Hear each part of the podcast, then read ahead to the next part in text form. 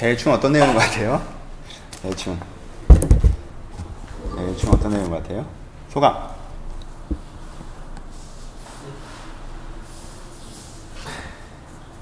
왜 연장이라고 하는지 알겠어요? 응? 왜? 야, 누가 들으면 나 혼자 녹음하는 줄 알겠다. 이렇게 숨소리도 안 들려. 누가 들으면 나 혼자 이거 들고, 여러분, 뭔지 아시겠어요? 인터넷 강좌하는 줄 알겠어요. 어? 대충 알겠어요? 선생님 어때요? 모르겠어요? 방금 고개를 약간 끄덕거렸는데도 뒤로 확 물러나. 문제는 어때요? 은혜로운 것 같아요. 그쵸? 은혜롭죠.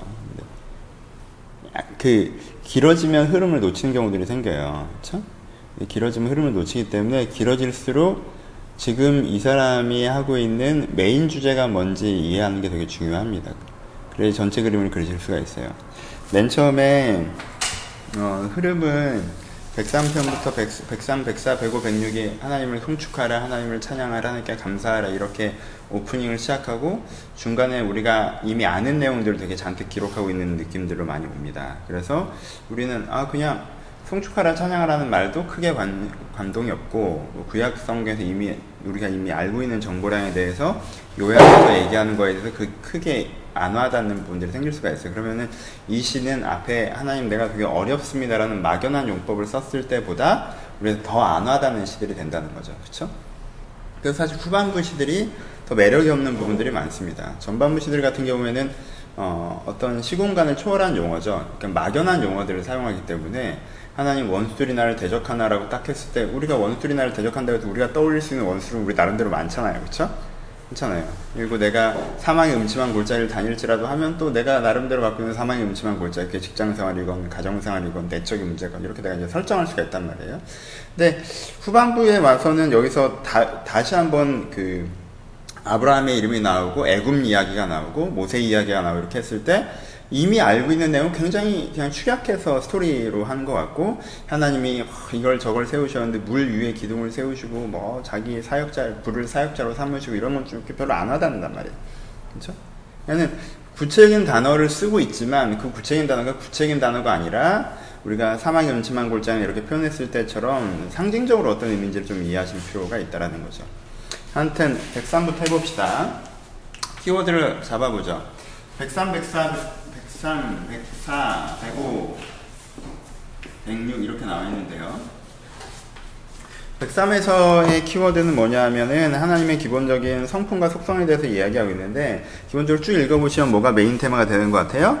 용서가 메인 테마가 됩니다. 여호와 내 영혼아 여호와를 송축하라 내 속에 있는 것들은 다 그를 거룩한 이름으로 송축하라 blah blah 나오면서요. 그 은택을 잊지 말지라 하면서 그는 어떤 사람 어떤 분이세요? 내 모든 죄악을 사하시며 내 모든 병을 고치시며 내 생명을 파멸에서 성령하시고 인자와 긍휼로 관을 지우시며 좋은 것으로 내 손을 만족하게 하사 내 청춘을 독수리같이 새롭게 하시는도다 라고 얘기하시죠 그렇죠? 어떻게 돼요? 여기까지가 이제 서론이죠 103편에 하나님의 은덕을 성충하라 그러니까 하나님께서 투미 우리에게 해주시는 것들에 대해서 성축하라고 나오는 거죠 근데 하나님은 우리에게 뭘 해주시는 거예요? 맨 처음에 맨 처음에 우리의 죄악을 사하십니다 그렇죠? 첫 번째는 내면에 대한 거죠 그렇죠? 우리의 죄악을 사하시고 병을 고치시고 이게 꼭 육체의 병도 포함되는 거예요. 하지만 이게 누굴 바꾸는 거예요? 나를 바꾸는 거죠. 그렇죠? 그 다음에 뭘 바꾸세요? 그 다음에 내 생명을 파멸해서 성령하시며 인자와 긍휼로 간을 지으시며 파멸해서 성장, 인자와 긍휼의 간 하면 인생적인 개념이 들어가죠. 그렇죠? 내 인생을 파멸해서 이대로 살았으면 파멸할 뻔하는 뻔 인생에서 나를 걸어다내서 뭐예요? 인자와 긍휼의 간, 간을 지으시고 인자와 긍휼을 관이라는 거 뭐예요? 나를 인자와 긍휼로 대하는 사람. 넌 어, 얘는 누구야? 얘 인자와 긍휼로 대해야 되는 애야 라고 이제 대하신다는 거죠, 그렇죠? 인자와 긍휼의 관을 썼다는 게 뭐 내가 잘 나간다 이런 뜻이 아니에요, 그렇죠? 하나님 나를 볼 때 이름표가 닫혀 있는 거예요. 왕, 관은 뭘 상징합니까? 그 사람의 신분을 상징해요. 하나님 보시기에 얘는 어떤 신분이에요? 내가 얘한테 승질내거나 화내거나 때려잡아야 되는 애가 아니라 난 얘를 인자와 긍휼을 봐야 되는 애야라고 나를 보시기로 결정하셨다는 거예요. 그러니까 어떻게 된 거예요?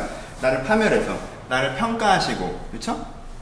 나를 평가하시고 이제까지의 내 모습에 대해서 어떤 정상 어 얘 이딴 식으로 살았네 그럼 넌 이렇게 돼야 돼 라고 내가 산 꼴을 내가 보면 어떻게 해야 돼 하나님께 심판 파멸돼야 마땅한데 하나님은 어떻게 돼요? 인자와 긍휼의 사람이라고 날 결정하셨죠. 그렇죠? 그러니까 세 번째 어떻게 되는 거예요? 세 번째는 그 사람의 인생이 실제적으로 어떻게 돼요? 인생이 어떻게 돼요? 좋은 것으로 내 소원을 만족하게 하사 내 청춘을 독수리같이 새롭게 하시는 그렇죠? 좋은 것 으로 소원을 만족하게 하사 그 무슨 소원은 안 이루어져요? 나쁜 소원은 안 이루어져요. 근데 여러분들에게 될 수 있는 최선의 인생 그렇죠? 내가 될 수 있는 좋은 인생의 소원들 내가 가져야 되는 내 인생의 진정한 소원을 내가 갖게 하시고 그것들을 가질 때 그것이 어떻게 돼요? 이루어지게 하시고 이것들을 한마디로 표현하면 어떻게 돼요? 내 청춘을 독수리같이 젊은 사람이나 늙은 사람이나 마찬가지예요. 그렇죠? 청춘은 젊은 사람에게만 해당되는 게 아니라 그 사람이 다시 한번 뭐가 있게 한다는 거예요? 청춘이 있게 한다는 거. 다른 틀은 뭐예요? 그 사람에게 second chance가 있는 다시 시작하는 그렇죠? 여기서부터 다시 한번 청춘인 거예요. 내가 60대까지 대충 살았어요. 죄로 살았어요. 그렇죠? 막 살았단 말이에요. 근데 하나님께 이 사람이 하나님이 이 사람을 어떻게 그랬어요? 이 사람은 너 이렇게 살았어? 라고 파멸하게를 원치 않으시고 얘는 내가 인자와 긍휼을 대해야 되는 애라고 생각을 하셨어요. 그렇죠? 그래서 얘에게 진정하게 선량한 것이 선한 것이 무엇인지 가르치고 그 사람 마음 가운데 그것에 대한 소원을 갖게 하셨어요. 그럼 이 사람은 어떻게 하는 거예요? 이제부터 다시 청춘 같은 진정한 청춘이 시작되는 거죠. 근데 이 청춘이 어떤 청춘이에요? 하나님께서 주신 새 힘으로 공급받아 이루는 걸 성취하는 독수리 같이 새롭게 한다라고 할 땐 두 가지 이미지를 같이 갖습니다. 뭐예요? 독수리의 높이, 날을 상징합니다. 그렇죠? 이루어짐을 상징해요. 그리고 그 높이, 날을 독수리 같이 자기의 힘으로 커다란 날개 힘으로 퍼덕 날개 타면 거기까지 날아가는 그 힘을 상징합니다. 그렇죠? 이루어지는 것을 상징하고 그러니까 바람에 나는 아, 무슨 깃털 하나가 쫙 올라가는 그런 느낌. 나는 아무것도 할 수 없는데 시류가 날 도왔어요가 아니라 독수리가 날개치며 올라가는 거는 내가 올라간다는 거내 힘으로. 그렇죠? 팡팡팡 내가 올라가는 거예요. 근데 독수리와 날개친 같은 힘은 내가 누가 주는 거야? 하나님이 주는 거예요. 그렇죠? 그리고 거기에 올라간 가치, 거기에 도달음을 또한 얘기하는 거죠. 그렇죠? 그래서 내 청춘을 독수리같이 새롭게 하시는 것. 이게 뭐예요? 하나님께서 내가 하나님을 송축하는 이유라고 하는 거죠. 그렇죠? 그래서 첫 번째는 용서와 기회의 테마입니다. 그러니까 하나님께서 나에 대해서 어떤 마음이신가에 대한 부분인데 이건 좀 이따 한꺼번에 얘기할게요. 하나님께서 나에 대해서 어떤 마음이신가 하는 건데 하나님께서 나에 대해서 어떤 용서와 기회의 마음이라는. 그렇죠? 이게 이제 서론이고요. 본론부에는 좀 더 자세히 이 얘기를 반복해서 얘기하죠. 서론부에는 한 문장으로 이미지화 시켜서 딱 압축해서 얘기하는 거예요. 하나님은 너희가 어떠신 분이시다? 라고 하면서 딱 이런 분이시다. 라고 얘기하시는 거죠. 그렇죠? 하나님 어떤 분이세요? 하나님은 여러분들을 바꾸시는 분이세요. 그렇죠? 여러분들 죄를 사하시는 분입니다. 그러니까 나를 바꾸신다는 거예요. 나를 치료하신다는 거고 그래서 내가 잘했다는 게 아니에요. 넌 그대로 괜찮고 인정의 정서가 아니에요. 내가 하나님의 기준을 보면 파멸해야 마땅하지만 나를 인자와 긍휼로 보시기로 결정하셨어요. 나한테 그 관이 씌워져 있다라는 거예요. 그래서 얘를 보면 얘를 그만두게 해야 되는데 옛날에 그거잖아요. 왕이 그지 같다고 왕을 사임시킵니까? 보통 안 그러죠, 그렇죠? 왕은 왕관을 쓰고 있어요. 그럼 걔가 왕인 거예요. 그럼 어떻게 해야 돼요? 온 나라가 신하들이 다 달라붙어서 어떻게 해야 돼요? 걔를 왕당 왕으로 만들려고 해야지 그 왕을 날릴 수가 없는 게 기본적으로 그게 관의 위력이에요, 그렇죠? 지금은 뭐 민중에게 주권이 있기 때문에 이렇게 하면 돼요. 하지만 그땐 그게 아니란 말이에요. 오케이? 그런 신분을 수 있는 인자 긍휼의 신분. 그래서 내 인생이 어떻게 된 거예요? 내 인생에 좋은 것으로 소원에 성취되게 그리고 독수리같이 새로운 청춘으로 나를 만드신다는 거예요. 그래서 사람들이 제일 좋아하는 구절은 뭐예요? 이 구절이죠. 5절. 근데 이 구절을 되게 좋아하는 구절입니다. 그렇죠? 좋아하셔야 되는 구절이고요. 적어놓으세요. 여러분 인생이 피곤해질 때마다, 여러분 인생에 찬양하고 싶을 때마다 내가 인생의 전반전이 아니라 후반전에 있는 것처럼 내가 이미 벌려놓은 많은 일들 때문에 내 인생이 어긋지고 있다고 생각될 때마다 이 구절을 기억하십시오. 근데요, 이 구절의, 이 5절의 깃발은요, 이 깃대에 꽂혀있을 때 의미가 있는 거예요. 그쵸? 이 깃대가 있을 때 이 5절의 깃발이 꽂힐 수가 있는 거예요. 그러니까 이게 이제 서로 되게 좋은 부분이에요. 좋아하셨으면 좋겠고. 그 다음에 하나님께서는 어떤 분이세요? 하나님께서는 공의를 해하시며 억압당한 자를 위해 심판하시는도다. 그의 행위를 모세에게 그 행사를 이스라엘 자손에게 알리셨도다. 라고 얘기합니다. 하나님 어떤 분이시라고 얘기해요? 하나님은 기준이다라고 얘기합니다. 그쵸? 하나님께서는 기준이에요. 하나님께서 의로운 분이십니다. 그쵸? 하나님께서는 공의로운 분이세요. 그쵸? 하나님께서는 바른 기준을 이루려고 하시는 분이세요. 이걸 전제합니다. 하나님께서는 바른 기준을 이루려고 하시는 분이세요. 그것들을 모세에게 알리셨어요. 그쵸? 근데 이건 전제로 까는 거고요. 여기서 액센트는 여기에 있진 않아요. 하나님께서는 바른 기준을 이루려고 하시는 분이세요. 근데 하나님께서는 어떻게 하세요? 어떻게 이 기준을 이루세요? 여호와는 긍휼이 많으시고 은혜로우시며 노하기를 더디하시고 인자하심이 풍부하시도다. 오케이? 하나님께서 이 일을 어떻게 이루십니까? 하나님께서는 긍휼하심으로 일을 이루십니다. 노하심으로 이루시는 게 아니에요. 인자하심으로 일을 이루신다는 거예요. 좀 더 자세히 얘기하죠. 자주 경책하지 아니하시면 노를 영원히 품지 아니하시는도다. 하나님께서 화내실 때가 있어요. 하지만 그것은 뭐 해야 돼요? 화내실 때는 가르치려고 어쩔 수 없이 하실 때가 있어요. 그렇죠? 하지만 노를 영원히 품지 않으십니다. 하나님 네가 그러면 돼? 라고 했다고 해서 계속 내가 회개하기 전에 계속 나에게 분노 상태 이게 아니라는 거예요. 많은 기독교인들이 착각하는 거죠. 하나님께서 내 잘못에 대해서 분노하셨어요. 그럼 하나님께서 그 분노가 내가 회개하기 전에 사라지지 않는 게 아니에요. 하나님께서는 그 문제를 싫어하시지만요. 그 문제를 잘못되고 생각하시지만 그거 갖고 계속 분을 품고 계신 분은 아니라는 거예요. 그렇죠? 그래서 자주 경책하지 않으시며 우리의 죄를 따라 우리를 처벌하지 아니하시며 우리의 죄악을 따라 우리를 그대로 갚지 아니하셨느니 사람들이 구절을 오해한 경우가 있어요. 이 구절만 딱 따면 어떻게 돼요? 하나님이 되게 자기 편 기독교인들은 좀 잘해준다. 약간 이런 식의 편협한 논리로 이해하는데 그게 아니라 뭐 하자는 거예요? 이미 선포했어요. 하나님은 기준의 하나님이에요. 근데 어떻게 하세요? 우리의 죄를 따라 우리를 처벌하지 아니하시며 우리의 죄악을 따라 우리를 그대로 갚지 아니하셨느니라고 얘기할 때는 뭐예요? 여기서는 하나님께서 이 기준을 안 지키신다는 얘기예요? 아니죠. 이 기준을 그대로 적용하면 얘네들은 어떻게 돼요? 다 초토화예요. 그렇죠? 그러니까 계속 그럴 수가 없고 하나님의 목적은 뭐예요? 얘네들을 잘 양육하고 가르쳐서 이런 기준이 합당하게 되게 하시려고 하시는 거기 때문에 당장 내가 한 번 잘못하고 내가 두 번 잘못하고 내가 백 번 잘못하고 내가 천 번 잘못했다고 해서 그러니까 너는 안 되겠다 이러시는 분이 아니란 뜻이에요. 그렇죠? 하나님 우리의 죄를 따라 갚는 분이 아니시고 아니십니다. 그렇죠? 그는 이 하늘의 땅에서 높은 같이 그를 경외한 자의 그 인자하심이 크고요. 또 동에서 서에서 먼 것 같이 우리의 죄를 어디서 멀리 옮기시며 아, 버지가 자식 극률을 같이 여호와께서는 자기를 경외한 자를 극률하게 계시나니라고 얘기합니다. 무슨 뜻이에요? 이미 얘기했죠? 방금 얘기한 것처럼 하나님께서는 죄 지은 대로 갚지 않으세요. 왜 하나님의 목적은 어디에 있어요? 우리의 죄를 우리에게서 멀리 띄어내시는 이게 무슨 뜻이에요? 비유적으로 이렇게 얘기했지만 내가 죄의 기준의 사람이 아니라 하나님의 기준의 사람으로 만드는 게 하나님의 목적이라는 거예요. 그렇죠? 그렇죠? 하나님은 우리의 죄를 우리에서 멀리 떨어진다. 이것도 여러분 되게 오해하는 게 뭐 한 번 회개기도 하면은 하나님께서 여러분들의 죄를 이미 다 쌓아셔서 어디다 던져버리셨습니다. 자꾸 이렇게 법리적으로 가는데 그런 개념에서 접근하는 것이 아니라 하나님께서는 목적이 뭐라는 거예요? 앞뒤 흐름을 보여요. 목적이 우리 죄에서 우리를 떨어지게 하는 것이 목적이에요. 그러니까 우리가 하나님의 기준을 쓰게 하는 것이 목적이기 때문에 자주 경책하거나 우리가 행위대로 우리를 판단하면서 당장 오늘 넌 끝이야 라고 얘기하지 않고 뭐예요? 다시 기회를 주고 다시 시작한 하나님이란 뜻이에요. 그렇죠? 그러니까 이 부분이 너무 법리적으로 가면 어 그럼 나 그러면 나 다 면제된 거야? 그럼 끝이네. 난 이제 괜찮아. 약간 이런 식으로 가잖아요. 그렇죠? 근데 걔는 어떤 상태예요? 걔는 죄가 멀어지지 않는 애잖아요. 새로운 기준을 쓰지 않으니까. 그렇죠? 그렇게 되면 이해가 안 되는 거고. 그래서 그 뒤로 가면 이렇게 하시는 이유. 이 13절까지는 뭘 표현합니까? 하나님께서는 방식을 표현하죠. 하나님께서는 공의하신 분이에요. 하나님께서는 공의하신 분인데 그 공의라는 게 당장 우리를 처벌하시는 공의가 아니라 멀리 있는 우리를 가까이 오게 하시는 공의라는 거죠. 그렇죠? 멀리 있는 우리를 가까이 오게 하시는 공의예요. 왜? 왜? 왜가 나오죠. 왜? 그는 전 이 구절을 되게 좋아해요. 이는 그가 14절에요. 우리의 체질을 아시며. 그렇죠? 우리의 체질을 아십니다. 여러분 하나님이 여러분들 향한 시선은 이중성을 여러분들이 이해하셔야 돼요. 하나님이 여러분들의 여러분들을 향한 이중성은 뭐냐면 하나는 뭐예요? 하나는 뭡니까? 하나님의 기대죠. 여러분들은 어떤 분이에요? 여러분들이 공의의 기준에 도달할 수 있는 분이에요. 그렇죠? 하나님께 공의의 기준에 여러분들이 도달하길 바라시고요. 포기하지 않으십니다. 그리고 기대하십니다. 그렇죠? 여러분들은 대단한 사람이에요. 그렇죠? 그러니까 왕 같은 제사장이 될 수 있는 사람이에요. 근데 하나님은요. 여러분들이 이렇게 평가, 평가 절상만 하고 있는 게 아니에요. 여러분들의 여기까지 갈 수 있다는 것도 아시지만 뭐 아세요? 어디서 붙어오고 있는 것도 아세요. 그렇죠? 우리의 체질을 아세요. 그래서 한 번에 판단하지 않으신다는 거예요. 한 번에 심판하지 않으신다는 거예요. 그렇죠?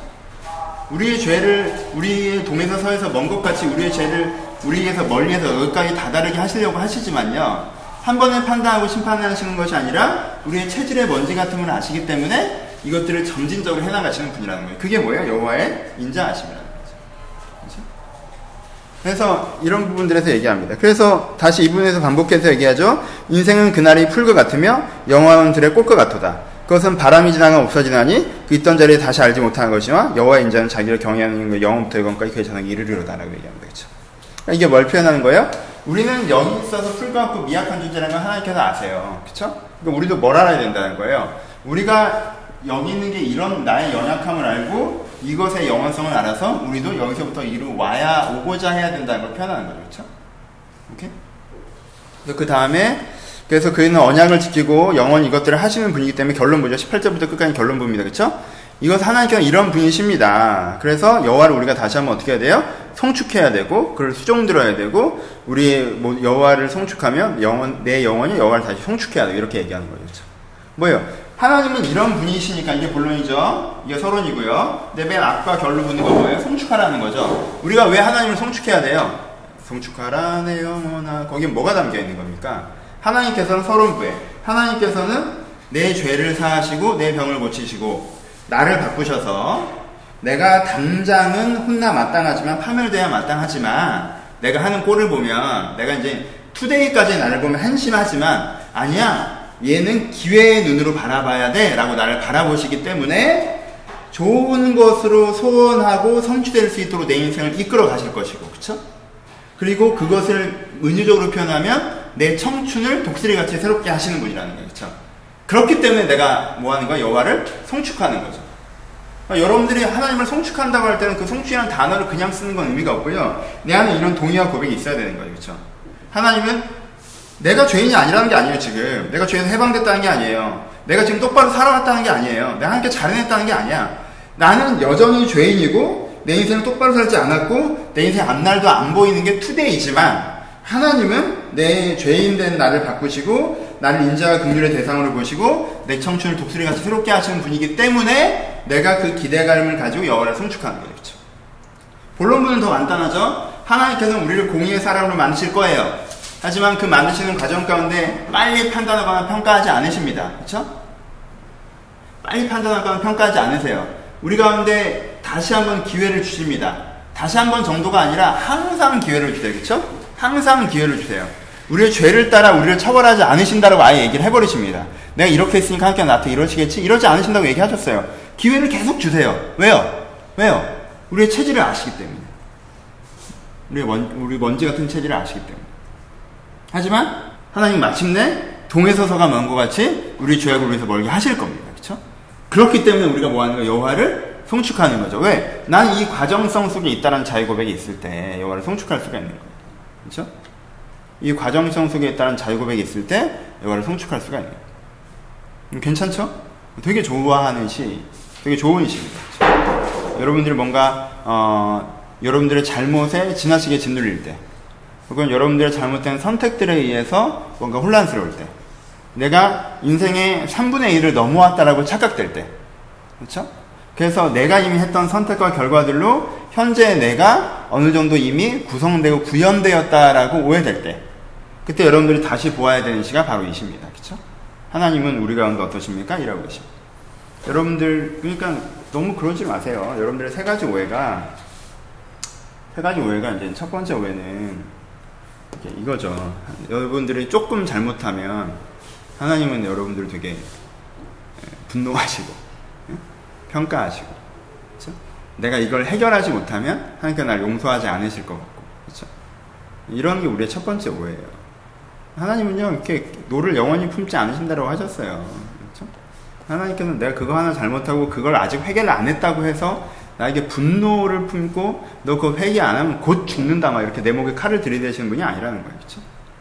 하나님께서는 나에게 기회를 주시는 분이지 하나님께서는 나에게 기회를 주시는 분이지 나에게 그런 식으로 평가적으로 접근하시는 분이 아니라는 거예요. 그러니까 나도 어떻게 해야 돼요? 나한테 기회를 주는 습관이 있어야 돼요. 그리고 여러분 이걸 인정 여러분들 원래 잘 못해요. 그렇죠? 낮은 출발점, 높은 지향. 하나님이 이렇게 나에 대해서 갖고 있는 체질, 음, 관점이세요. 나를 폄하하시는 게 아니에요. 폄하하시는 게 아니에요. 하나님께서 나를 지향하시면서 하지만요, 얘가 어디서부터 여기까지 가는지를 아세요. 그러니까 여러분들은 약간 거꾸로예요, 거꾸로. 거꾸로. 현재 나는 꽤 괜찮다라고 생각하려는 경향이 있고요. 미래는 내가 되겠나라고 생각하는 경향이 있단 말이에요. 그렇죠? 그러니까 현재 나가 꽤 괜찮다고 생각하는 경향성 때문에 자기가 하는 어떤 잘못이상 그런 거에서 너무 예민하게 자기 정죄, 그렇죠? 자기 비판 형태가 발생한단 말이에요. 현재 여러분들은 그럴 수 있어요. 먼지인데 뭐.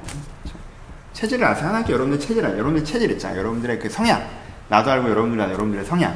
어떤 관계적인 약점, 어떤 태도적인 약점, 어떤 내적인 잘못된 생각의 습관, 내, 어, 정서의 습관 이런 게 있단 말이에요. 여러분들 체질을 아세요. 여러분들 이런 체질인 걸 아세요. 하지만 여기서부터 여기까지 하신다. 세 번째 여러분들 갖지 말아야 되는 오해는 동에서 서에서 먼것 같이 여러분들 죄가를 이미 자유케 하셨다라고 얘기하는 말씀은요. 그래도 하나님은 여전히 우리 가운데 기회를 준다라는 의미로 해석되면 맞는 말씀이에요. 그렇죠? 그리고 마침내는 하나님께서 동에서 서에서 먼것 같이 우리의 죄를 우리, 우리에서 멀게 나는 새로운 기준을 쓰는 사람이 되게 하신다라고 해석해야 맞는 말이에요. 그렇죠? 그러니까 법리적으로 하나님께서 이미 네가 무슨 짓을 해도 괜찮다라고 하신다. 앞으로 무슨 짓을 해도 괜찮다라고 하신다. 넌그 무슨 007 살인면허처럼 넌 완전한 면죄부를 받았다. 이런 법리적 해석으로 가면요 위험해집니다. 되게. 그래서 이상한 얘기가 되기 시작해요. 그때부터. 그렇죠? 그럼 세 가지 오해를 버리시고 이 전체 흐름을 기억하시는 것이 굉장히 중요합니다. 하나님께는 어떤 하나님이세요? 하나님께는 용서하시는 하나님이세요. 용서란 뜻이 무엇입니까? 너 됐다야. 그래. 너 잘못했던 거 한번 봐줄게. 이런 뜻이 아니에요. 용서라는 단어는 오늘의 내 모습을 가지고 나로 평가하지 아니하시고 하나님께서 마침내 이루고자 하시는 내 모습을 따라서 오늘도 기회를 주시고 일하고 계신 하나님에 대한 개념으로 이해됩니다. 그렇죠? 하나님께 용서하시는 하나님이세요. 이게 우리 하나님에 대해서 알아야 되는 첫 번째라고 얘기를 합니다.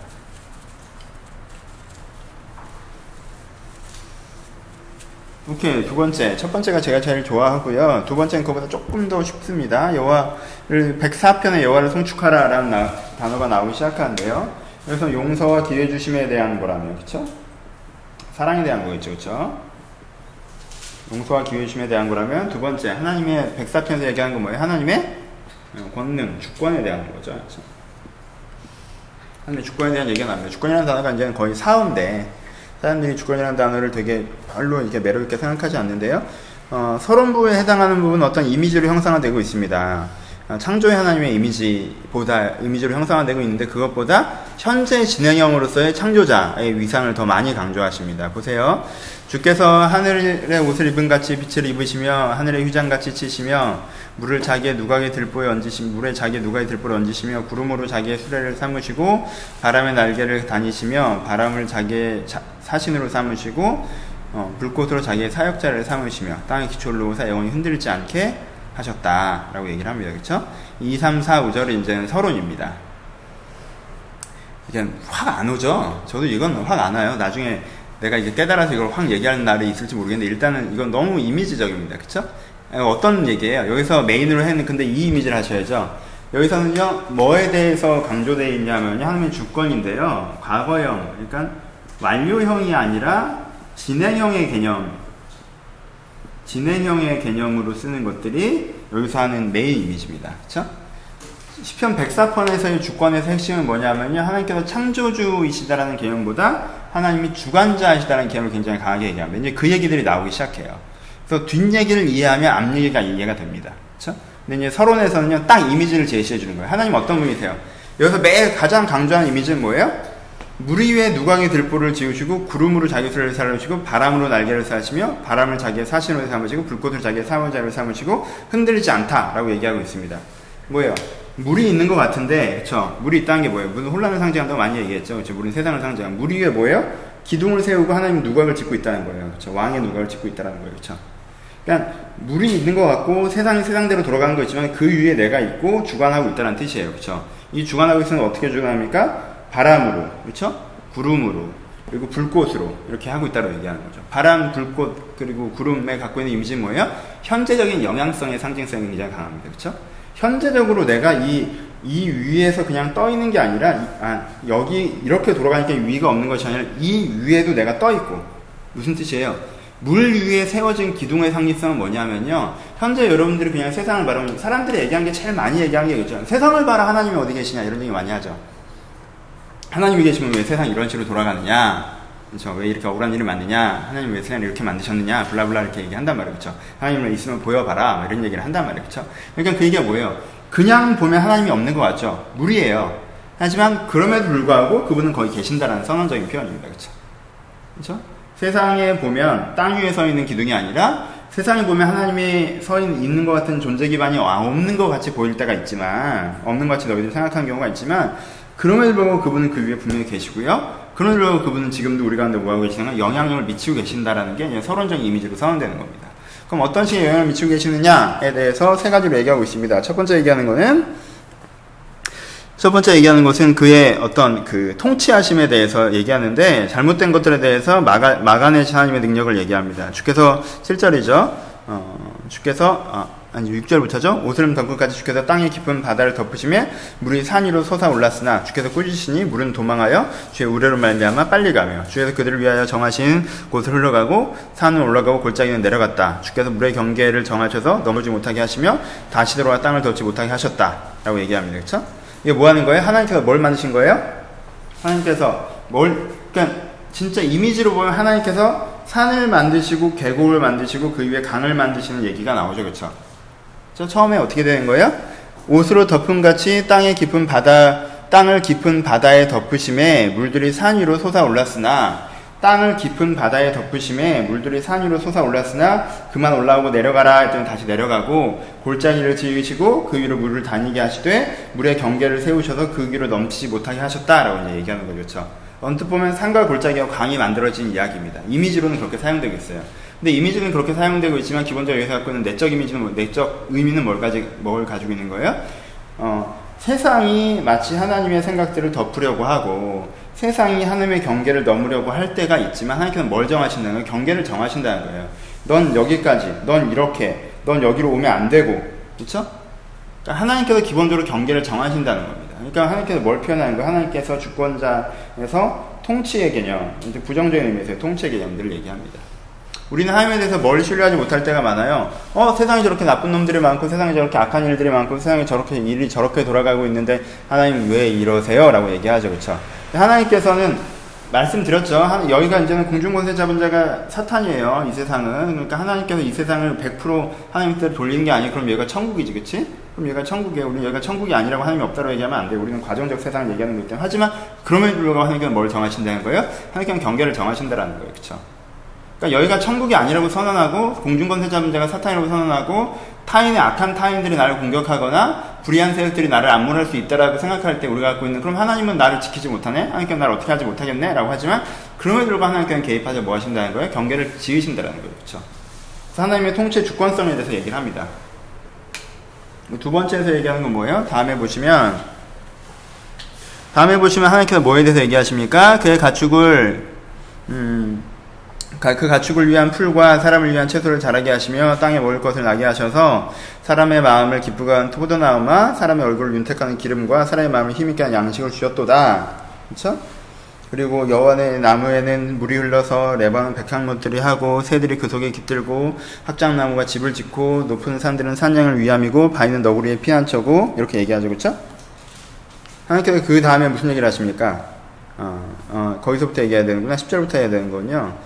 각 들짐승들에게도 마시게 하시고 들락에도 해갈하게 하시고 공중의 새들도 가에서 깃들게 하시고 나무 사이에서 지저귀게 하시고 그렇죠? 이렇게 쭉 얘기하죠. 뭐, 뭐 하는 얘기예요? 이미지로 보면요. 첫 번째는 산을 지으시고 골짜기를 지으시고 물을 지나가게 하셨죠. 그렇죠? 그렇죠? 이게 태초의 혼돈에 대한 개념에서 하나님께서 땅을 지으시는 이미지를 갖고 있고요. 두 번째에서는 뭐예요? 이 흘러가는 물을 통해서, 흘러가는 물과 여러 가지를 통해서 뭐 하신다는 거예요? 모든 사람에게, 모든 생명체에게 공급하심에 대해서 얘기하죠. 첫 번째는 주권, 통치에 대해서 하나님께서 경계를 지으신 걸 얘기하는 두 번째는 공급에 대해서 얘기하죠. 그렇죠? 하나님께서 공급하십니다. 누구누구 공급하세요? 모든 많은 너구리까지 높은 산은 산양을 위하며 바위는 너구리의 피난처로다. 산이 높아져 있으면 저건 왜 저러지라고 생각할지 모르지만 그것들은 산양을 위한 것이고요. 바위가 있으면은 그것은 살 수가 없는데 하지만 그건 너구리들의 피난처라는 거예요. 그러니까 하나님께서는 모든 생명체에 대한 공급하심이 있어요. 근데 특별히 누구에 대한 공급하심이 있으면 사람에 대한 공급하심이 있죠. 그렇죠? 사람의 마음을 기쁘게 하셔, 하시는 포도주, 얼굴을 윤택하게 하는 기름, 마음을 힘있게 하는 양식을 주신다라고 얘기합니다. 그렇죠? 이 비유에서 이미 우리가 뭘 할 수 있어요? 이게 단지 물리적인 공급을 얘기하는 것이 아니죠. 그렇죠? 하나님께는 어떤 분이라는 거예요? 공급하시는 하나님이라는 뜻에 대해서 얘기하는 거죠. 그렇죠? 하나님께 여러분들한테 공급하십니다. 마음을 힘을 얻게 하는 양식, 얼굴을 윤택하게 하는 기름, 마음을 기쁘게 하는 포도주로 공급하시는 거죠. 그렇죠? 내가 살아가게 하시고, 그렇죠? 내가 살아가게 하시고, 내가 윤택하게 하시고, 내가 내가 기쁘게 하는 것들 하나님께 나를 공급하십니다. 하나님께는 포도주도 공급하세요. 이렇게 드시면 돼요. 좀 다른 얘기지만. 그렇죠? 이거 공급하신 하나님에 대한 얘기가 나오는 게 두 번째 이미지입니다. 세 번째 하나님의 주권에 대한 이미지의 세 번째 이미지는 때에 대한 이미지입니다.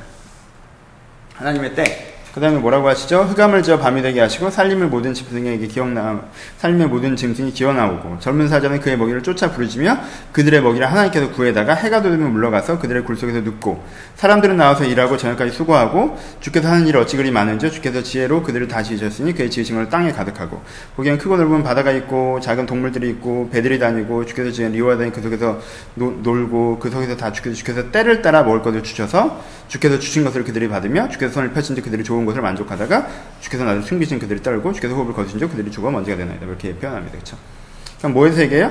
그들을 그것들을 다 주께서 때에 따라 먹을 것을 줄기를 바라나이다라고 표현해서 거? 하나님께서 그들에 맞게 뭐가 때가 있다는 거예요? 뭐가 있다는 거 때가 있다는 거죠. 그렇죠 무슨 때가 있어요? 사자는 겁나게 뛰어다니면서 짐승을 잡으러 다니고요. 그렇죠 그리고 먹으면 이제 또 들어가서 쉽니다 사람은 낮에 엄청 노동을 하고요. 그 노동을 통해서 먹고 이제 쉬는 것들이 있는 거고요. 하나님께서 이런 것들을 이제 리워야단도, 그러니까 리워야단은 굉장히 대, 생물체 중에 가장, 뭐 공룡이라고 자꾸 비유하시는 분들도 있는데, 이건 공룡인 게 중요한 게 아니라요. 생명체 중에 저 정도의 생명체면 신의 도움 없어서 혼자 살 수 있지 않을까라는 막강한 힘을 갖고 있는 동물들도 하나님께 때에 맞게 먹이셔야 먹는다라는 거예요. 그렇죠? 그렇죠? 하나님께서 뭐 하신다는 거예요? 하나님의 때를 얘기하십니다. 그러니까 노동에서 사는 사람들은 자기가 뭐 했다고 생각해요? 자기 힘으로 벌어먹었다고 생각하죠? 사냥하는 사자는 어떻게 생각하면 어떻게 생각해요? 자기가 자기 힘으로 힘이 세서 사냥했다고 생각하죠? 그렇죠? 리워야단처럼 진짜 완벽하게 가까운 생명체는 자기의 능력으로 자기가 먹고 산다고 생각할 수 있어요. 하지만 못 떻다는 거예요? 그게 아니라는 거예요. 하나님께서 낮과 밤을 지으셨고 먹을 수 있는 육축과 먹힘을 받는 육축을 지으셨고 하나님께서 낮에 일하게 하시고 일하고 수고하면 먹을 수 있게 이 세상을 짜놓으셨기 때문에 그렇잖아요. 들에다가 씨를 뿌리면 자라나서 벼가 되고 익으니까 그가 우리가 먹고 사는 거지. 우리가 노동으로 하는 게 아니지 않습니까? 그렇죠? 우린 시스템의 작은 연결고리 하나를 하는 거고. 그렇죠? 그러니까 하나님께서 때를 따라 그렇게 하셨다라는 거예요. 그렇죠? 이게 뭐예요? 다 하나님의 주권이야. 이렇게? 이 세 가지를 얘기하면서 하나님께서는 어떠신 분이다? 세상을 주관하는 분이다! 라는 부분들로 하나님을 송축하라 라고 얘기를 합니다. 첫 번째는 뭘 얘기하는 거예요? 첫 번째 맨 처음에서는 용서 하나님의 마음을 얘기했죠. 그렇죠? 근데 두 번째는 뭘 얘기합니까? 하나님의 힘을 얘기합니다. 하나님의 나는 사랑하시는 하나님 그리고 세상을 주관하시는 권세, 힘이 있으신 하나님에 대한 부분 두 번째로 얘기합니다. 이 균형성을 되게 잘 지켜야 돼요. 두 가지 균형성인데 균형성을 되게 잘 지켜야 되는 부분들이 있습니다. 보세요. 하나님께서는 우리 가운데 어떠신 분이냐? 우리는 자꾸 어떻게 생각해요? 하나님에 대해서 힘을 신뢰하지 못함을 말미암아 그의 선량한 마음이 단지 어떤 내 내적 체험이나 변화나 어떤 정서적 위로인 것처럼 하나님을 제안하는 경우가 있습니다. 그렇게 되면 어떻게 돼요? 우리가 인생의 중요한 선택들과 결정들은 뭘 할 수 없어요. 신앙적으로 하나님 의지에 살 수가 없어요. 그렇죠? 하나님께 나의 공급자라는 걸 인정해야 하나님께 나의 공급자라는 걸 인정해야 내가 중요한 결정들에 있어서 이렇게 해야 먹고 살 수 있고 이렇게 해야 성공할 수 있고 이렇게 해야 되는 데에 대한 결정권들 속에서도 내 나를 살게 하고 내 얼굴을 윤택하게 하고 나를 즐겁게 하는 공급은 누구로부터만 온다? 하나님으로부터만 온다는 인정 속에서 하나님을 선택할 수가 있는 거예요. 그렇죠? 그럼 공급자 대신을 선택하는 겁니다. 세상이 되게 겁나 험해 보여가지고 세상이 한번 휩쓸리면 바다가 나를 쓸어갈 것 같은만 생각을 하고 있는 사람한테 아니다. 네가 당장 힘든 것 같고 네가 당장 어려운 것 같지만 하나님께서 뭘 정하신다? 하나님 경계를 정하신다. 라는 것들 내가 알 때만 어, 세상에 나쁜 일이 좀 있는 것 같고 힘든 일이 있는 것 같아 하더라도 그것들을 통해서 그럼 하나님은 별거 아니네. 하나님이 힘이 없네. 내 인생 내가 살아야겠네. 세상 따라야겠네 생각을 안 하게 된다는 거예요. 그렇죠? 오케이? 하나님께서 때를 따라 하셨다는 걸 인정할 때 내가 열심히 노동해서 내가 먹고 산다고 오해하지 않고 그렇죠? 내가 지금 좀 힘든다고 하나님을 재단하지 않고 분명히 하나님의 때가 있다. 왜 나를 이렇게 힘들게 일하게 하십니까? 라고 얘기할 수 있고 하나님 왜 나에게 일할 기회를 주시지 않습니까? 라고 얘기할 수 있지만 하나님 분명히 때를 따라 일하신다는 걸 할 때 하나님이 뭘 인정할 수 있다는 주권을 인정할 수 있다는 거죠. 하나님의 경계를 정하심, 하나님의 통치하심이죠. 하나님의 경계를 정하심, 하나님의 공급하심, 하나님을 때를 따라 일하심을 내가 인정하는 것들을 통하여서 아 하나님은 공, 통치하시는구나, 공급하시는구나, 때를 따라 일하시는구나. 하나님께서 주, 주관자구나. 하나님께서 옛날에 세상을 만들어 놓고 지금 뒷방 할아버지가 되는 게 아니라 하나님은 지금도 하나님의 것 같은 이물 위에 하나님의 기둥들을 세우셔서 하나님의 성을 세우셨고 그 성으로부터 바람이 불어오고 그 성으로부터 불꽃이 나와서 하나님의 세상을 만들어가고 계시는구나. 어떻게 하나님께서 만들어가는 경계를 정하시고 하나님께서 공급하시고 하나님께서 때를 따라 하시는 것들을 하나님께서 지금도 하고 계시는구나. 라고 인정할 때 하나님 내가 여가를 성축합니다. 라고. 그렇죠? 두 번째 하나님의 힘으로서 하나님 연장이라는 의미를 이해되죠, 그렇죠? 네 가지를 다 이해하셔야 됩니다. 앞에 앞에 뒷부분에 이렇게 좀 큰 그림을 얘기를 하고요. 이 시도 괜찮죠? 사실 여러분 시편이요 맨 처음 읽으실 때는요 앞이 좋아요. 그쵸? 요한 나의 목자신 내가 부족함이 없으리로다가 좋습니다 그쵸? 근데요 뒷부분을 읽으시면요 앞부분이 별로예요 솔직히. 왜? 요한 나의 목자신 내가 부족함이 없다는 건 밑도 끝도 없잖아요. 왜? 어떻게? 없단 말이야 그치 간판은 달아나는데 맛이 없어요 사실 여호와가 왜 나의 목자인지를 설명해 주는 건 뒷부분이라는 거예요 여호와가 나의 목자잖아요 그쵸 여호와 내 목자예요 하나님은 나를 내 행위대로 판단하지 않으십니다. 하나님 내 죄가를 내 동에서 사에서만지 멀게 하실 거예요. 하나님께는 내 연약을 아세요. 그렇죠? 내 체질을 아시는 분입니다.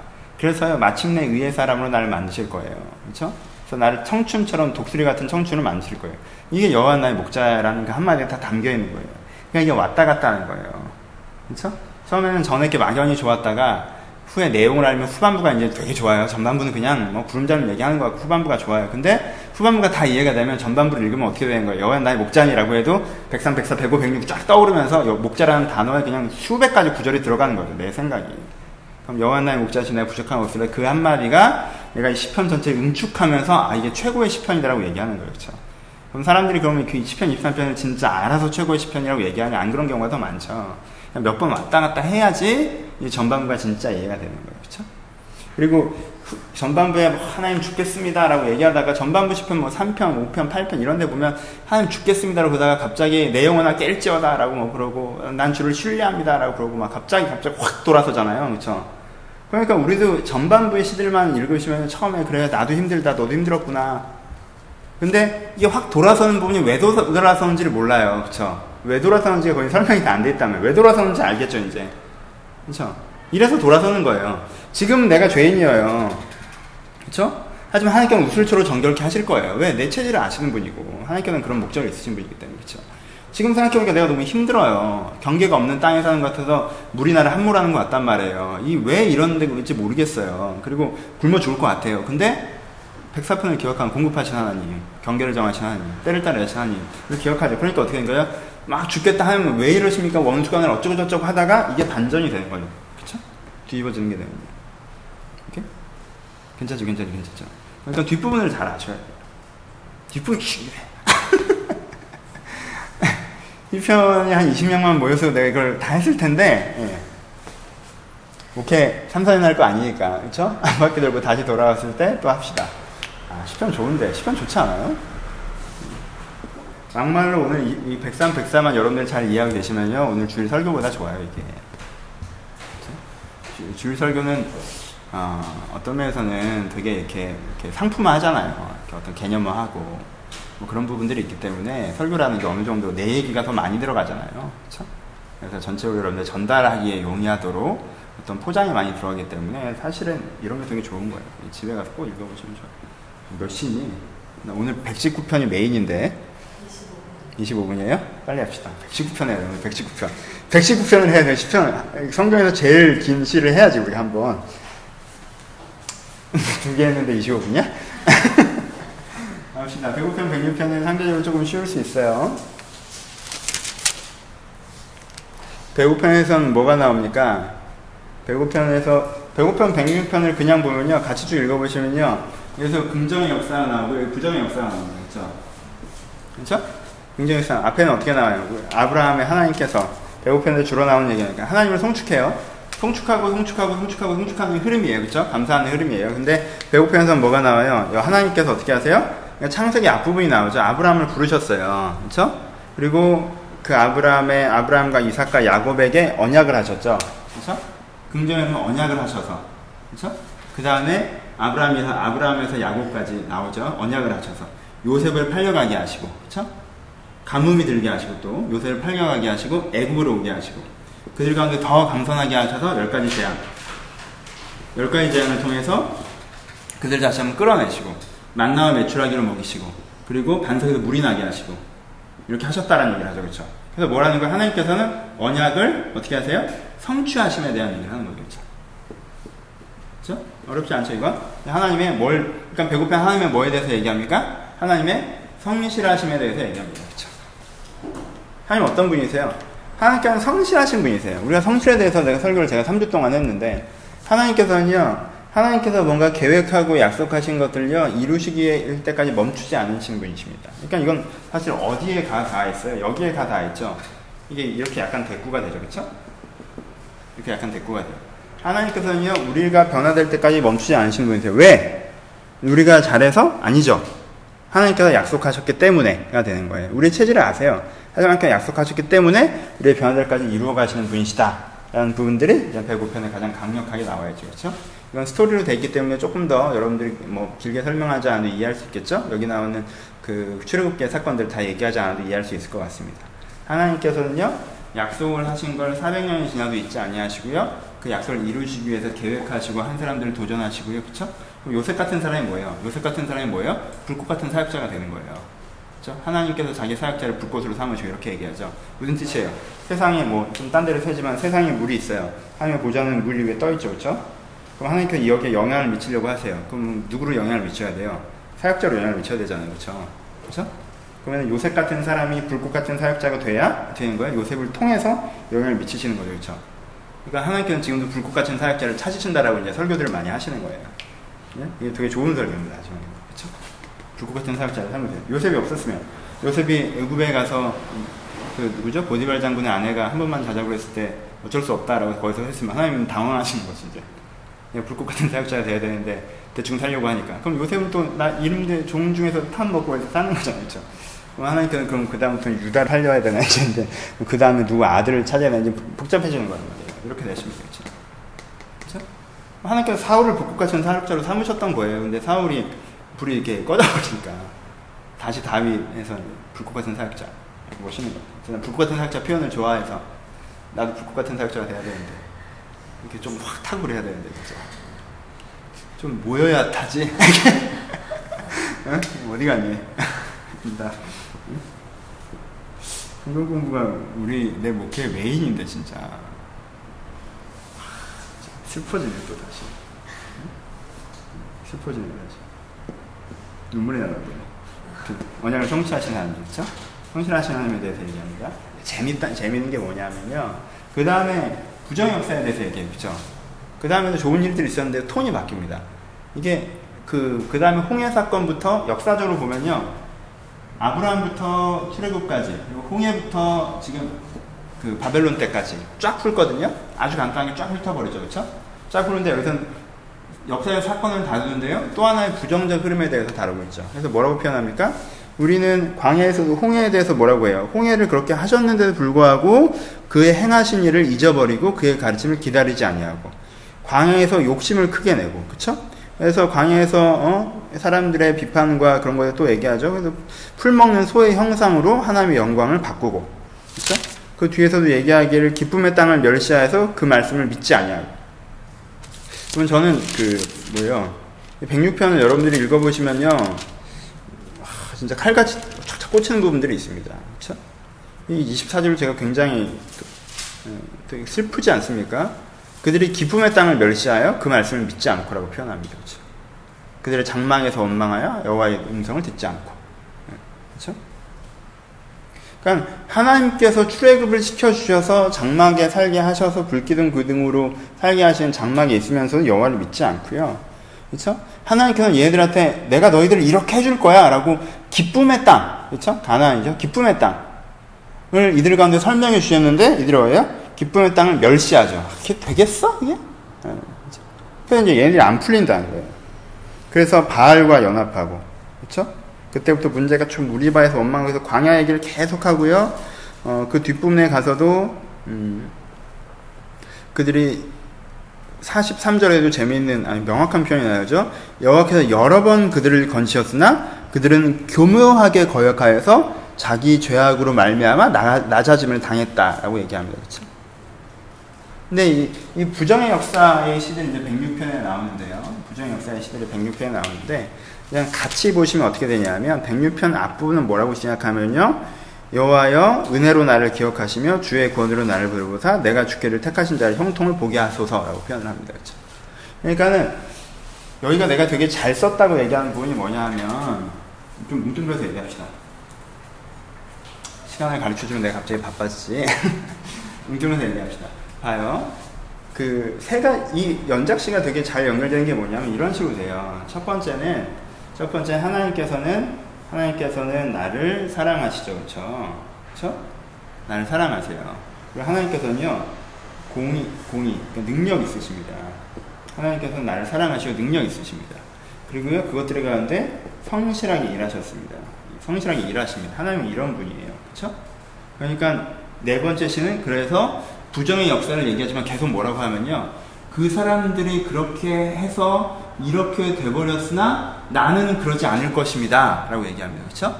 우리의 조상들이 애굽에 있을 때 어, 그렇게 거역하였지만 우리는 그렇지 않겠습니다. 나는 그렇지 않겠습니다. 라는 톤이 이 사람들 기본 톤이에요. 그렇죠? 그러니까 하나님의 사랑과 하나님의 능력, 하나님의 성실을 고백한 이후에 나는 주님 그 저들과 다르게 주님을 선택하겠습니다. 라는 결단. 그렇죠? 3 플러스 1의 구조로 되어 있는 부분들이 가장 기본적인 구조입니다. 그렇죠? 이런 구조가 하나 있고요. 잘 썼어요. 근데 또 하나 뭐가 있어요? 하나님의 사랑과 능력. 그렇죠? 그렇죠? 그리고 하나님의 하나님의 우리 가운데 일하신 긍정의 역사와 우리 가운데 심판하신 부정의 역사. 그렇죠? 그래서 2대 2의 구조로 좀 되어 있어요. 그렇죠? 근데 2대 2의 구조에서 또 댓글로 되어 있죠. 그렇죠? 그렇죠? 2대 2의 구조에서 댓글로 되어 있어요. 하나님께서 우리 가운데 하나님께서 우리 가운데 하신 그 사랑으로 말미암은 선량한 인도. 그렇죠? 하나님의 권능이 표현돼서 그들을 거역했던 자들에게 임했던 심판, 능력 이런 식으로 또 요게 연결돼서 이렇게 이런 구조로 또 되어 있습니다. 그렇죠? 그냥 내 시편을 교묘하게 짜서요. 네 가지 주제가 교묘하게 짜서 여러 가지 주제를 표현할 수 있게 되어 있는 게 이 연작시의 특징이에요. 그렇죠? 그래서 한 편만 보면 전체가 이해가 될 수 없고요. 그렇죠? 한 편만 보면 전체가 이해될 수 없고 이 네 시편의 의미가 전체로 내 안에 이루어질 때 그럼 내가 어떻게 보고 무엇을 결정해야 될 것인가에 대한 신앙에 대한 가장 기본적인 틀을 딱 짜주는 거의 사연일처럼 짜주는 게 이 103편부터 106편 이렇게 4권이 끝나는 네 편의 시가 돼요. 그렇죠? 4권의 main의 시가 되는 거죠. 그러니까 어떻게 되는 거야? 한 개인은 이 시를 교리적으로 풀어보면 한 개인은 어떻게 되어 있어요? 한 개인은 한 개인은 일단 당장은 눈으로 보기엔 어때요? 지금 이 시편 네 편을 딱 고백하는 시인의 딱 today의 상황을 보면 어떤 거예요? today의 상황을 보면 today 상황에서는 우리 선대들과 나의 부정적인 선택으로 말미암아 그렇죠?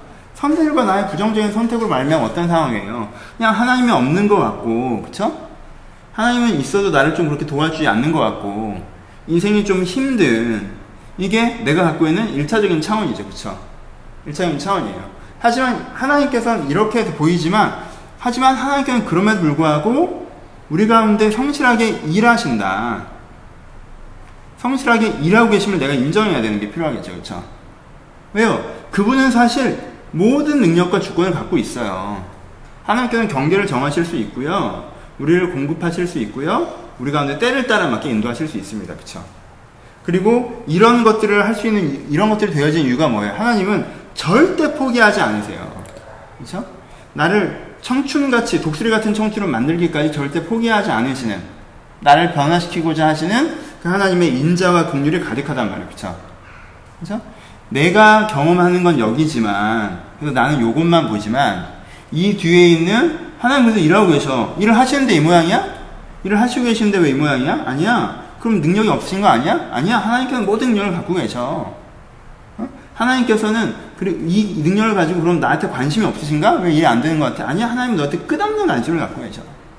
단지 그러면 넌 어떤 너는 그러면 왜 그런 거야? 너는 부정의 선택을 해왔기 때문에 그런 거야. 그러니까 네가 이것들을 보고 부정의 선택을 하지 말고 이, 이 선대들처럼 이것들을 보고 긍정의 선택을 하면 어떻게 된 거예요? 하나님께서 아브라함이 일하셨던 것처럼 너한테 일하실 것이고 그의 하나님의 힘과 능력과 주권을 너희가 알 수 있을 것이고 그리고 하나님의 그 선량하심이 공이 아니 하나님의 그 인자하심이 너를 변화시켜 나가시는 그 은혜를 경험할 수가 있다는 거예요. 그렇죠? 그러니까 뭐 하자는 거예요, 지금? 이 네 가지를 통해서 투데이의 시점, 맨 마지막에 시인이 자기가 서 있는 딱 위치를 정해요. 그렇죠? 시인이 서 있는 위치는 뭐예요? 바벨론 이후잖아요. 그렇죠? 그 위치를 통해서 이 내시편의 그림을 다시 그린 것들을 통해서 현재 나의 투데이에 뭘 할지를 결정하는 거예요. 그러니까 뭐가 난 탄생하는 거예요? 이 104, 103, 104, 105, 106에 대한 이해가 있을 때 뭐가 선택하는 거예요? 포로기관의 역사가 탄생하는 거죠. 그렇죠? 포로의 현실 속에 있으면서도. 그러니까 이 네 편의 시를 통해서 이 동심원을 통한 자기의 내가 당장 겪는 상황은 어, 실패 실패의 역사들 내가 겪고 있고 겪고 있지만 그리고 하나님의 일하시는 그 언약의 일과 하나님께 능력 있으심과 나에 대한 끝없는 사랑을 내가 믿음의 눈으로 볼 때, 그렇죠? 이것이 내 현상을 관통하고 다시 한번 임한다라고 믿을 때 바벨론 포로 유의 역사가 이제 나타나는 거죠. 이렇게. 그 이제는 이 전체 중요합니다. 여러분 하나님을 찬양하셔야 됩니다. 하나님을 찬양하신다는 건 뭐예요? 하나님께서 아까 얘기했던 그 마침내 여러분들을 변화시키고자 하시는 그 끝없는 인자 인자하심을 여러분들이 알아야 돼요. 그렇죠? 그리고 그분의 그 크신 능력, 그렇게 하실 수 있는 분이라는 걸 알아야 돼요. 그리고 하나님은 그 능력으로 지금도 일하고 계세요. 그렇죠? 이게 우리가 하나님을 찬양하는 거예요. 그래서 내가 다른 자들과 실패했던 자들, 그렇죠? 얼마나 비참한 얘기입니까? 기쁨의 땅을 멸시했던 사람들, 얼마나 거만하고 오만하고 무지하고, 그렇죠? 되게 자기는 뭐나 아는 것처럼 얘기하지만 하나님이 보시기엔 기쁨의 땅을 멸시하고 있는 자들처럼 하지 않고 나는 처럼, 처럼 하지 않고 어떻게 하겠다는 거예요? 내가 주의 택하신 자가 형통함을 보고 주의 나라를 기쁨을 주의 나라의 기쁨을 나누어 가지게 하사라고 얘기합니다. 그렇죠? 주의 유산을 자랑하게 하소서. 그러니까 나는 뭐 하겠다는 거예요? 이걸 선택하겠다는 거죠. 그렇죠? 그렇죠? 그래서 나는 어떻게 하겠다는 거예요? 주의 나라의 기쁨을 난 나누어 가질 거예요. 누구와 다르게? 기쁨의 땅을 멸시했던 자와 다르게. 그렇죠? 기쁨의 땅을 멸시했던 자가 있지만 나는 주의 기쁨을 주의 나라의 기쁨, 나라의 기쁨이라는 기쁨의 땅과 같은 얘기죠. 그렇죠? 기쁨의 땅을 내가 나누어 갖고자 하는 자예요. 그러니까 난 어떤 사람이에요? 기쁨의 땅을 멸시하는 자가 아니라 기쁨의 땅을 추구하는 자로서 내 위치를 정하는 거죠. 그렇죠? 그러니까 디테일하게 보면 그런 시적 대꾸들이 다 있는데 그렇게까지 깊게는 오늘 못 들어가고 그렇게 기쁨의 땅에 대한 그런 게 그러니까 나에게 이것들이 이루어져서 내가 주, 의 유산을 자랑하게. 이게 나한테 어떻게 되게? 구현되게. 내가 이걸 마음으로는 이걸 믿는데 내 삶은 아직 다 안 드러나니까 이것이 주의 사랑과 주의 공의와 주의 기쁨. 그래서 나를 통한 변화와 주의 능력과 그리고 주의 성실하신 일하심이 나를 나의 성실을 통해 또 구현되는 것들로 이루어질 수 있도록 주여 나에게 그렇게 주의 유업을 자랑하게 하소서. 돈만에 벌게 해달라는 얘기 아니에요. 그렇죠? 이 세 가지가 나에게 표현될 수 있는 삶. 이 기쁨의 나라 기쁨의 땅을 고백하는 거죠. 그렇죠? 네. 연결됩니다 좋죠. 그래서 여러분들이 이걸 집에 가셔서 다시 한번 이번 한 주 동안 꼼꼼히 읽어보시고요. 이, 이 시편 요 3, 4, 5, 6은요, 정신 없어졌을 때 읽기에 좋은 시예요. 혼란스럽고, 그냥 뭐, 뭐가 뭔지 잘 모르겠고, 미니멀하게 자꾸 여기 갇힐 때 있잖아요. 그쵸? 여러분들 미니멀하게 요 상황에 자꾸 갇힐 때, 요 상황에 갇힐 때, 요 상황에서 매여있지 않고, 내가 큰 눈으로 이걸 넘어가서 큰 눈으로 볼 수 있도록 하는 게 이 시편에 도움이 되니까요. 그쵸? 여러분들이 이제 103, 104, 105, 106. 이게 진짜 감추어진 보석입니다. 그쵸? 예, 보석 같은 시들이에요. 장수처럼 얘기하면 이런 강의 어디서 못 들어요. 103, 104, 105, 106은 이렇게 강의하는 거 여러분들 듣기 어려운 건데, 어려운 건데. 감사합니다. 너무 났네.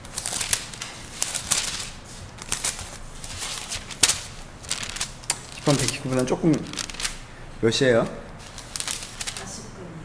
합시다. 그래도 20분이면 하겠지 뭐. 읽는데 20분 걸리려나? 네. 좀 읽으십시다. 네? 읽어야지. 10편, 119편을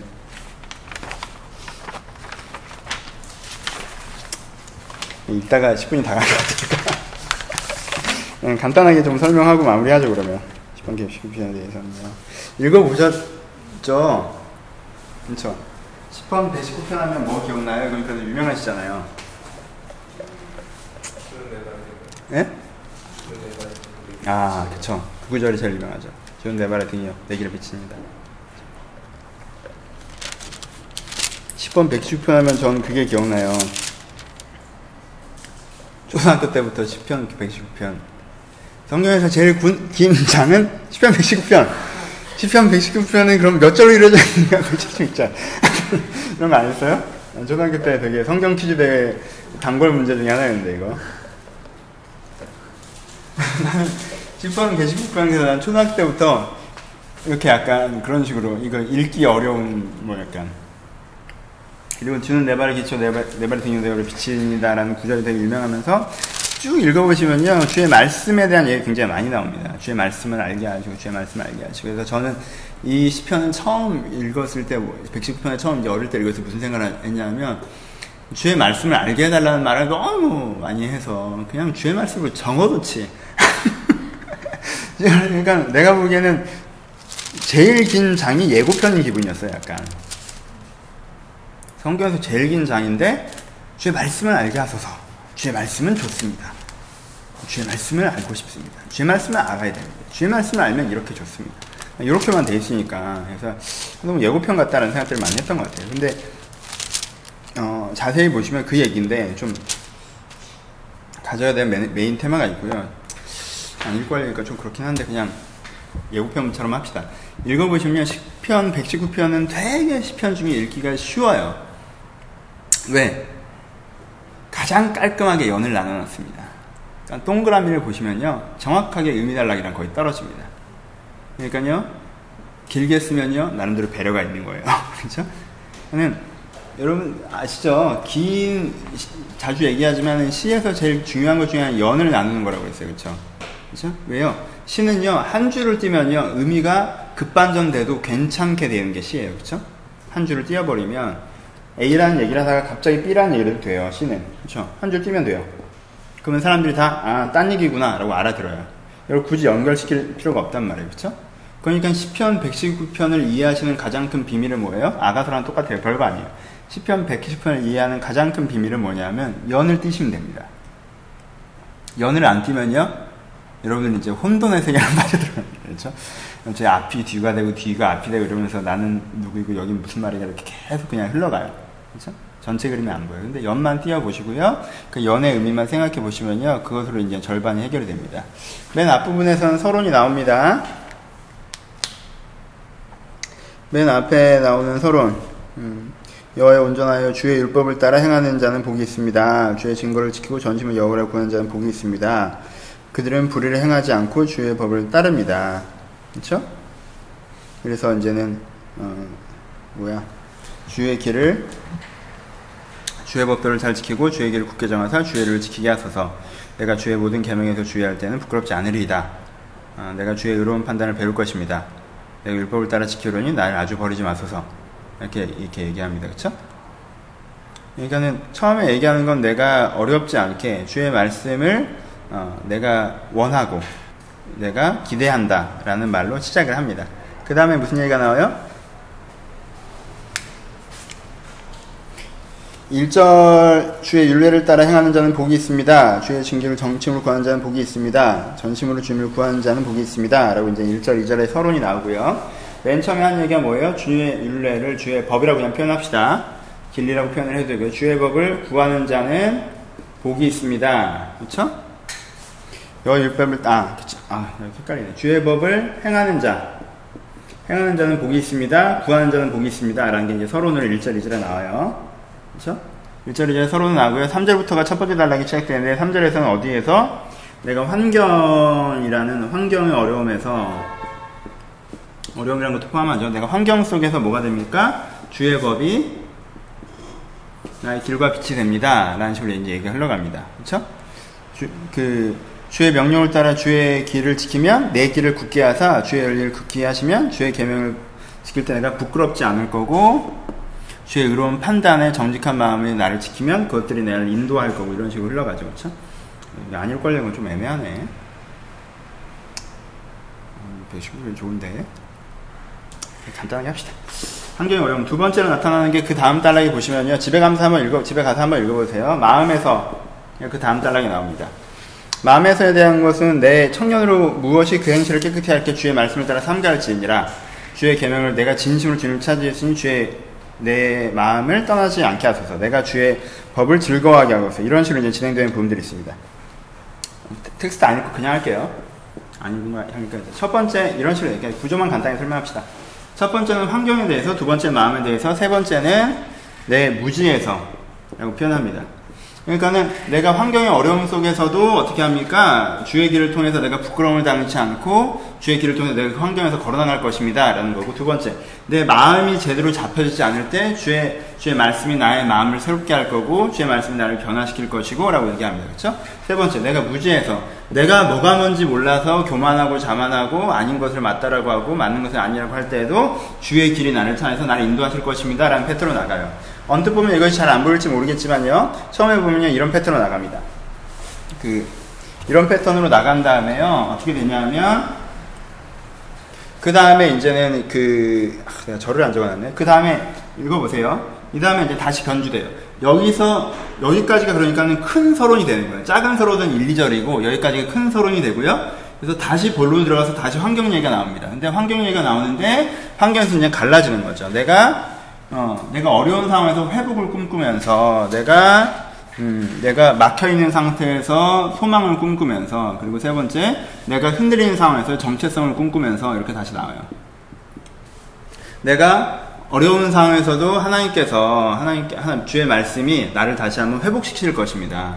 내가 주의 말씀에 소망을 두고 다시 이것들을 하고 있는 것입니다. 주의 말씀의 소망이 내가 지금 이 어려운 환경에 흔들리지 않게 지킵니다. 그 소망대로 이루어지게 하소서. 주님, 내가 내 자신을 잃어버릴 어려운 환경 때문에 내 자신을 잃어버릴 것 같고 내 자신이 흔들릴 것 같지만 주의 말씀 때문에 내가 나됨을 포기하지 않고 내가 흔들리지 않습니다. 라는 식으로 환경에서의 주의 말씀이 나에게 어떤 식으로 의미가 있는지가 나옵니다. 그 다음에 나오는 것이 마음에서도가 이제 다시 갈라져요. 마음에서도 내가 고난 중에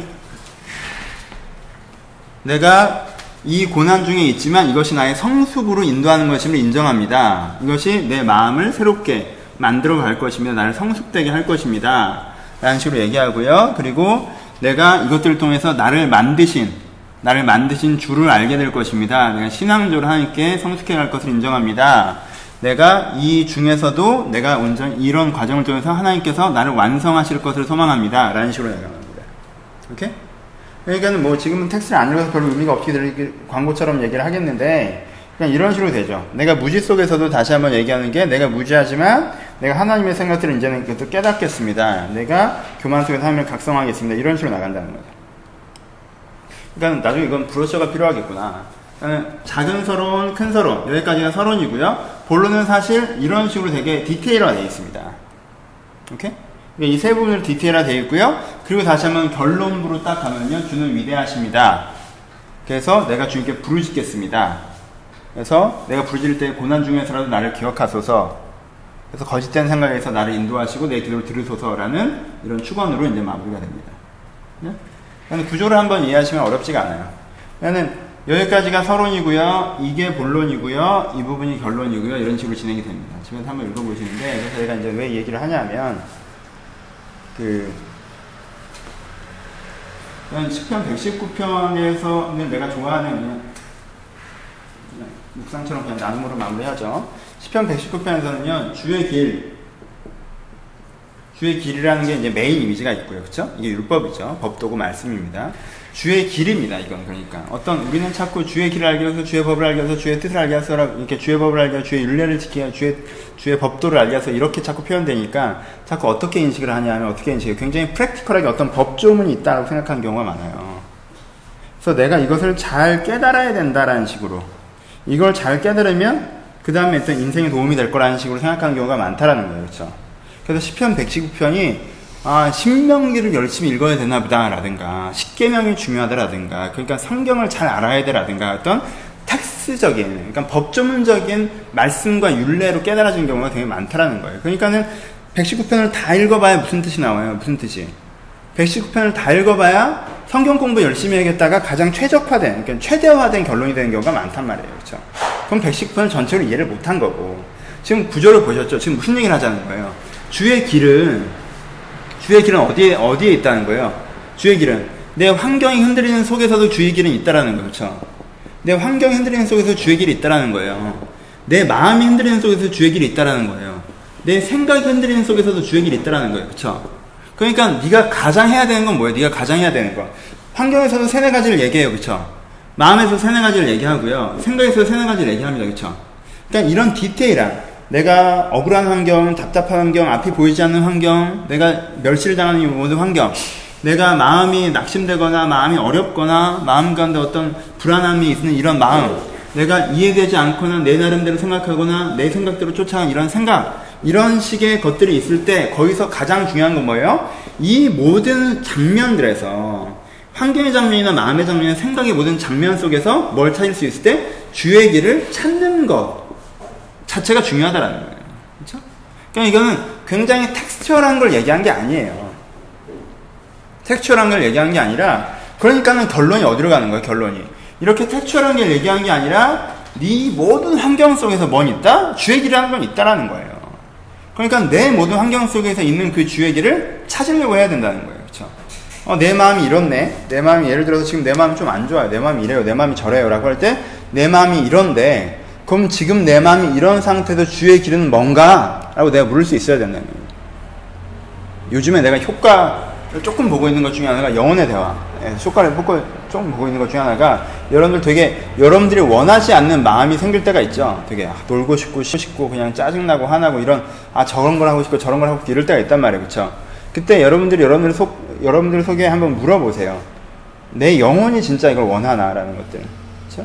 내가 이것을 했을 때 내 영혼에게 어떤 영향이 있을까라고 했을 때 내가 되게 막 하고 싶기도 하고 하기 싫기도 하는데 이걸 안 하면 내 영혼이 되게 상할 것이고 이걸 하면 내 영혼이 되게 상할 것이고라는 걸 내가 느껴질 때 갑자기 그 부정적인 욕구들이 사라지는 것들을 경험할 때가 있습니다. 이렇게 그러니까 영혼의 소욕에게 묻는 거예요. 양육할 때 얘기했던 건데. 그러니까 뭘 하라는 거예요. 내 마음이 어떨 때 우리는 환경에서만 주로 주를 찾거나 혹은 내면에서만 주로 주를 찾는 경우가 있는데 내 마음과 생각과 환경에서 주의 길을 찾는 것 자체가 되게 중요하다는 거예요. 거기 항상 주의 길이 있다라는 거예요. 그러니까 이 사람이 주의 길을 찾으려는 태도를 갖는 것 자체가 이 사람에게 되게 중요하다는 거죠. 복되다는 거죠. 그러니까 뭐 하라는 거예요? 맨 처음에 맨 처음에 가장 간단한 선에서 위시가 들어가요. 그렇죠?